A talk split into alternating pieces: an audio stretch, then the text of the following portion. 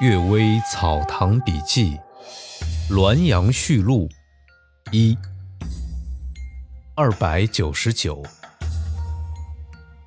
慎服仙药，服用丹药以求成为神仙的故事，各种杂书的记载都不一样。也许啊，偶尔能够见到这种人，但是服药不得其法。反而会危害身体。戴遂堂先生说，他曾经见到一个人服用了十多年的松脂，肌肤红润，精力旺盛，自以为十分得法。然而啊，这时间长了，却感到肚子有点不舒服。又过了一段时间，这大便拉不出来，以麻仁之类的药物去滋润，不起作用。用消黄之类的药物去治疗，拉出的大便细得像一条线，这才知道这松脂粘挂在肠中，逐渐凝结增厚，使肠的通道越来越窄，所以啊，大便如此细小。这病无药可治，那人终于疲惫致死。他又见到一个服用硫磺的人，皮肤裂开像受刑一样，把人放在冰上，疼痛才会减轻一些。古诗说：“服药求神仙，多为药所误。”难道不是确实如此吗？第二个故事：双塔峰仙踪。长城以北，万山环抱，但山峰都如丘陵般连绵起伏；至王家营以东，则山峰高耸，秀丽挺拔，曲折之形均含画意，大概。开天辟地以来，灵气聚集在那儿的缘故。那里有罗汉峰，好像一个和尚，两脚交叠而坐，头、项、胸、腹、臂、肘都可清楚的分辨。有庆垂峰，就是水晶柱所称五列河旁高耸入云的那块孤石，形状上面大，下面小。就像是用斧头削成的。我编修热河志时，曾登梯攀绳到它的下面。原来啊，它是由无数卵石与碎沙凝结而成，但它却自古迄今历经风雨而不倒塌，不知是什么缘故。有双塔峰，两峰亭亭对立，远远望去就像两座佛塔拔地而起，没有路能通上两峰。有时夜里能听到上面有钟磬声和诵经声，白天也有片片白云漂浮往来。乾隆五十五年，官府命令首例造木梯，派人登上去考察。其中一封周围一百零六步，上面有一间小屋，小屋里有一张桌子、一只香炉，中间供奉一块石片，石片上篆有“王先生”。三个字。另一封周围六十二步，上面种有两畦韭菜，田畦形状方正，有如园圃的构造，这绝不是人力所能做到的。想说啊，它不是仙踪灵迹也不行。耳闻目睹的事儿啊，还如此迷迷糊糊，讲学家却固执私见，动辄说这是情理中没有的事儿，不也是？颠倒是非吗？距离双塔峰一里左右有一座关帝庙。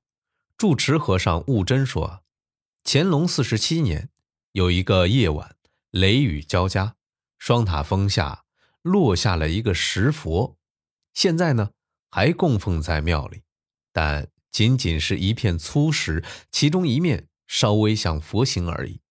这事情发生在庚戌前八年。莫非认为双塔峰还有灵异，想把这件事情归结为佛的法力在起作用？这更是以遗传遗，一起附录在这儿。第三个故事，西山诗记。与我同榜及第的蔡方三说，他曾与几位朋友游西山，到达僻静处，看见一条小路，沿路攀登，荒凉而无居民。只有几间破屋，周围长满青苔杂草。只见壁上写有一个很大的“我”字，笔力险劲，走进破屋啊，还有字迹。仔细一看，原来啊是两首诗。其一说：“溪头散步遇邻家，邀我同尝嫩蕨芽。携手谈论南渡事，不知处折亚之花。”第二首说：“酒酣醉卧老松前，路下空山夜悄然。野鹿今年相见熟，也来分我绿苔眠。”这两首诗啊，没有年月姓名，体味诗的意境，好像出自前代移民之手。有人认为这是神仙的手笔，那是不正确的。还有一件事儿啊，表弟安中宽以前跟随木材商人出古北口，因走访朋友，来到古尔班苏巴尔汗，啊，这个地方呢，俗称三座塔。也就是唐代的瀛州，辽代的兴中府。这旅社主人说呀，他家曾经捕捉到一只鹿，正要负到溪边去屠杀，忽然之间，这绳索寸寸断裂，鹿迅速逃去。这时啊，看见对面山上一个戴斗笠的人，好像举手比划，估计啊，就是他用法术弄断绳子的。这座山呢？陡岩峭壁，人踪罕至。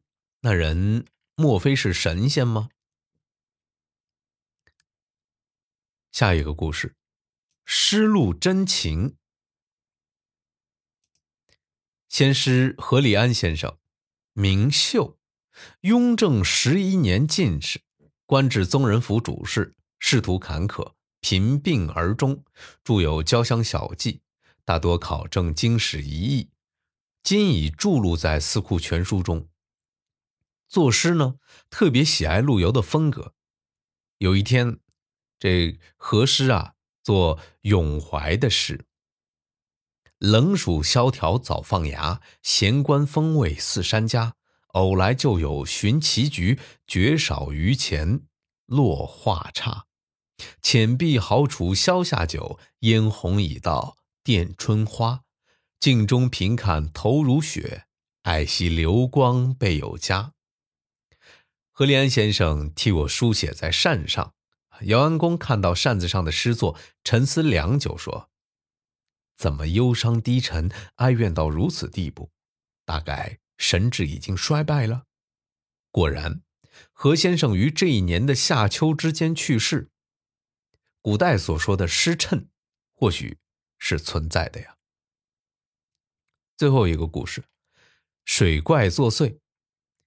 赵禄全前辈说呀，吕城是三国吴人吕蒙所构筑的。夹河两岸有两座土神祠，其中一个神主是唐代汾阳王郭子仪，已经令人无法理解；另一个是袁绍部将颜良，更不清楚他的神祠怎么会建在这儿。当地人祈祷啊，相当有灵验。吕城所属境内周围十五里不许设置一座关帝祠，一旦设置就会招致祸害。有一个县令不相信，正值言辞举行赛会，就亲自前往观看，故意叫演员演三国杂剧。忽然之间啊，这狂风大作，将葫芦棚毡盖啊卷到空中，抛掷下来，有的演员竟被砸死。吕城所属十五里内瘟疫大起，人畜死伤无数，这县令也大病一场，几乎死去。我认为啊，这两军对垒，各自为各自的君主效力，此胜彼败，势不两立。这是用公义杀人，而不是用私恨杀人。这期间，凭智谋与勇力，意外的遭受失败，那是天数，不能怪罪他人。凭低下的才能才被强于自己的人打败，那是自己的过错，也不能怪罪他人。张虽阳变成厉鬼杀死贼人，以社稷安危为己任，争夺这个郡是为国君才这样做，而不是为自己才这样做。假使攻城事定之后，死于沙场的将士都心怀仇恨，那么自古名将。就无不被鬼所杀，怎么会有这种道理呢？况且颜良被诛已经很久远了，一二千年来都不曾显示灵验，怎么忽然今日变成神？怎么忽然今日来报仇呢？以天理来衡量这件事情，大概不会是这样吧？这可能是庙祝失屋，制造妄言，山妖水怪因百姓受到迷惑而依托在那儿。刘敬书意愿说呀，丹阳丹阳县。有元双庙，元双是元贞的第四个儿子。元贞被桓宣武杀掉之后啊，元双便不知去向。太元年间，在丹阳县行，求百姓为他立庙，百姓没有立刻着手建造，便发觉虎灾为患。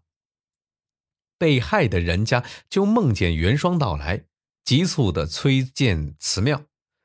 百姓建立了祠庙，凶猛的虎患才平息。百姓呢，常在二月最后一天，在祠庙中歌舞祈祷。这一天经常风雨交加。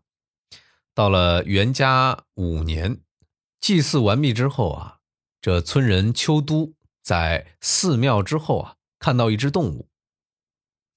这只动物呢，长着人的脸啊，老虎的身子，戴着葛布头巾。七孔端正而酒气浓郁，于是发现元霜之神竟是这个动物所依托的。我认为啊，来到祭奠场所必定刮风下雨的，那一定都是水怪。如此看来，这种事情古已有之。感谢各位收听今天的《阅微草堂笔记》，祝各位早安、午安和晚安。另外有一个事情是，这其中有一个字啊。生僻字，我我看的这个版本它太模糊了，我实在看不清楚。如果有读错的，万望见谅。再见。